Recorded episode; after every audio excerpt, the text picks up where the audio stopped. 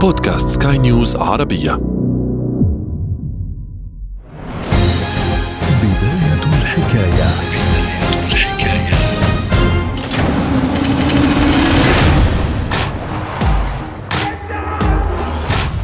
His name is Callum Lynch. We've traced his bloodline back 500 years to the Assassin's Creed. في لعبة أساسنز كريد وهي إحدى ألعاب الفيديو يدور صراع بين جماعتين للاستيلاء على The Pieces of Eden التي تمكن من يمتلكها من السيطرة على عقول البشر.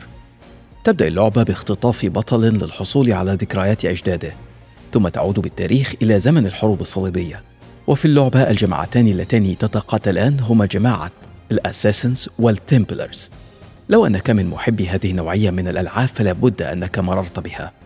لكن ربما ما لا تعرف عنها أنها تجسد في بعض مشاهدها احداثا حقيقية؟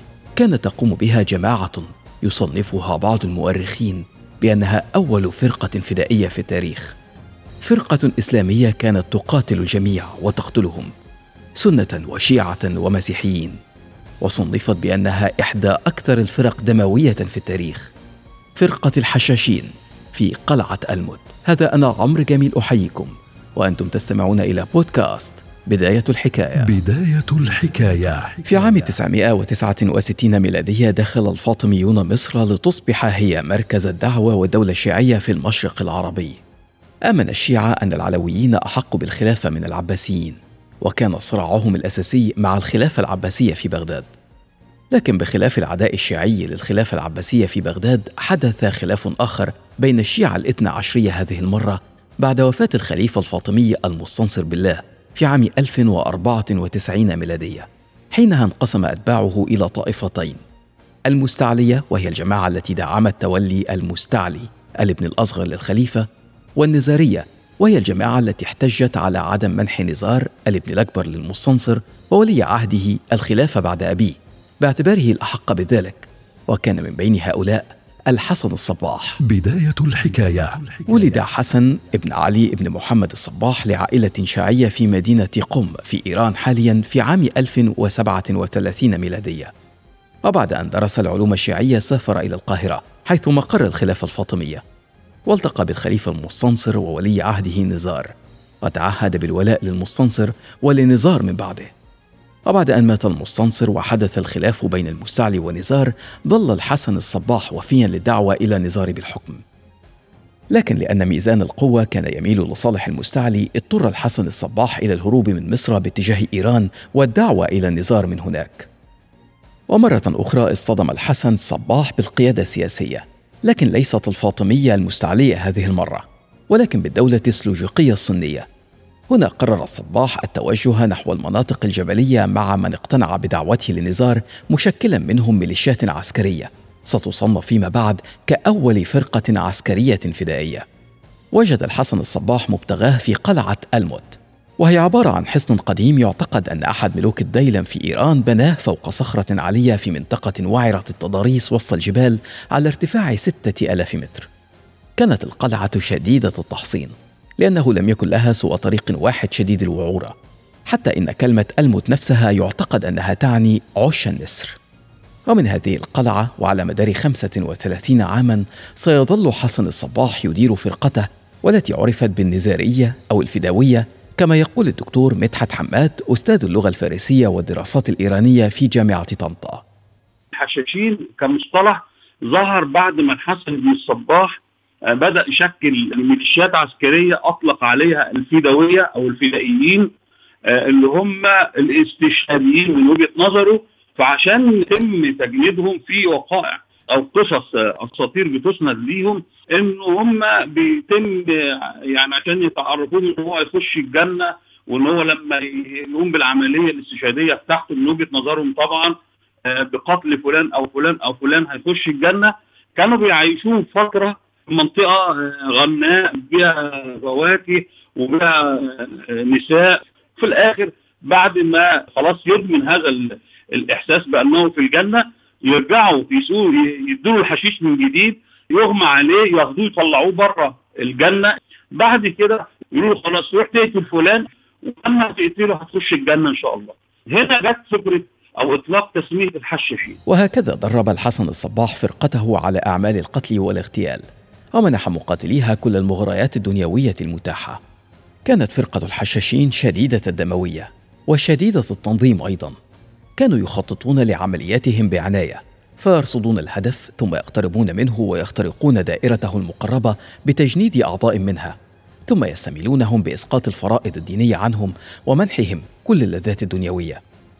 بدأت عملياتهم باغتيال الشخصيات التي تعارض دعوتهم ثم امتدت لتشمل قادة عسكريين ووزراء وصولا إلى خلفاء تم اغتيالهم أبرز أسلوب كان يمارسه ويقوم به الحشاشون هو أسلوب اللي بنطلق عليه اليوم الاغتيالات السياسية. الاغتيالات السياسية دي طالت حتى شخصيات من كافة الأطياف ومن كافة الديانات. عندنا من الشخصيات التاريخية التي تم اغتيالها بواسطة الحشاشين كان الوزير نظام الملك السلجوقي. سني طبعا وكان رئيس وزراء في الدولة السلجوقية في ودولة سنية في الخلافة العباسية. الشخصية الأخرى كان الخليفة الفاطمي نفسه المسترشد بالله. الخليفة الفاطمي الراشد بالله. دول خلفاء فاطميين. اختلف معاهم الحسن بن الصباح. فكانوا من ضمن من تم اغتيالهم بواسطة ميليشيات الفدويه بتاعة الحسن بن الصباح. من ضمن الناس أيضا الخلفاء الفاطميين اللي تم اغتيالهم الخليفة الفاطمي الآمر بأحكام الله وده تم اغتياله سنة 496 كمان في آه والي عكا وهو سني اسمه بدر الدين الجمالي وده كان من أشد المعادين للحسن بن الصباح نتيجة نتيجة اختلاف على من كان يجب أن يتولى الحكم بعد الخليفة الفاطمي المستنصر بالله. أيضا الملك كونراد ملك بيت المقدس وده مسيحي. وبالوصول إلى الملوك والخلفاء والوزراء تحولت فرقة الحشاشين إلى رعب حقيقي لا يرغب أحد في التعرض له ولا يملك أحد أيضا مواجهته مع وجود قادتهم وعلى رأسهم الحسن الصباح في قلعة الموت المنيعة. وحتى عندما توفي الحسن الصباح في عام 1124 ميلادية استمرت الصراعات المسلحة بين الإسماعيلية الباطنية والسلاجقة. وتمكن الحشاشون من تحقيق انتصارات مكنتهم من توسيع مناطق نفوذهم والاستيلاء على قلاع جديدة. بداية الحكاية. إذا كيف انتهت أسطورة الحشاشين؟ كان ذلك بسبب أخطاء حساباتهم السياسية.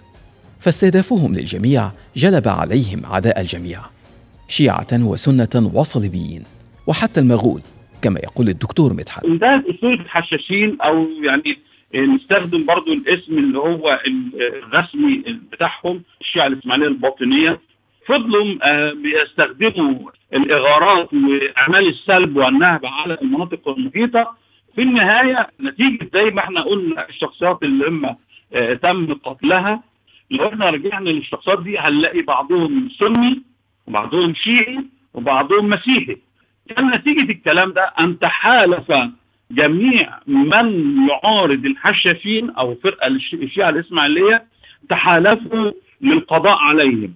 فعلا من ضمن اللي قرر القضاء عليهم تماما كان غلام خان آه وده تكفل بالقضاء على الشيعة الإسماعيلية في شمال إيران آه تمهيدا لأن هم كانوا بالنسبة له زي الشوكة. وكان يعتقد إنه إذا لم يتمكن من القضاء على مركز حكمهم في الموت بالتالي لن يضمن الأمان لنفسه عندما يغزو بغداد ويقوم بإسقاط الخلافة العباسية. ولهذا قام بإسقاط الشيعة الإسماعيلية في إيران سنة 654 وبعدها نزل على بغداد ما كملش سنة ونص وكان دمر الخلافة العباسية كلها. بالتوازي مع كده الأيوبيين وخلفاء صلاح الدين وكان منهم الظاهر بيبرس أيضا آه كانوا آه يكاد يكونوا شركاء وحلفاء مع الحكام الإمارات الصليبية في المشرق الإسلامي في حاجة وحيدة بس هي القضاء على الشيعة الإسماعيلية لأن هم زي ما قلنا إن هم كانوا آه قد قاموا باغتيالات سياسية كبيرة لرموز الطرفين وهو بالفعل تم بعد سنتين فقط من سقوط الشيعة الإسماعيلية في إيران م. يعني تم إسقاط الشيعة الإسماعيلية في الشام 656 هجرية بعد نحو 200 عام من الوجود انتهت أسطورة الحشاشين بعد تدمير قلاعهم في إيران على يد المغول وفي الشام على يد الظاهر بيبرز انتهى وجودهم السياسي والعسكري ولكن بقيت أساطير كثيرة ترتبط بسلوكهم وعنفهم كواحدة من أعنف وأشرس الفرق في التاريخ القديم فرقة الحشاشين بدايه الحكاية, بداية الحكاية.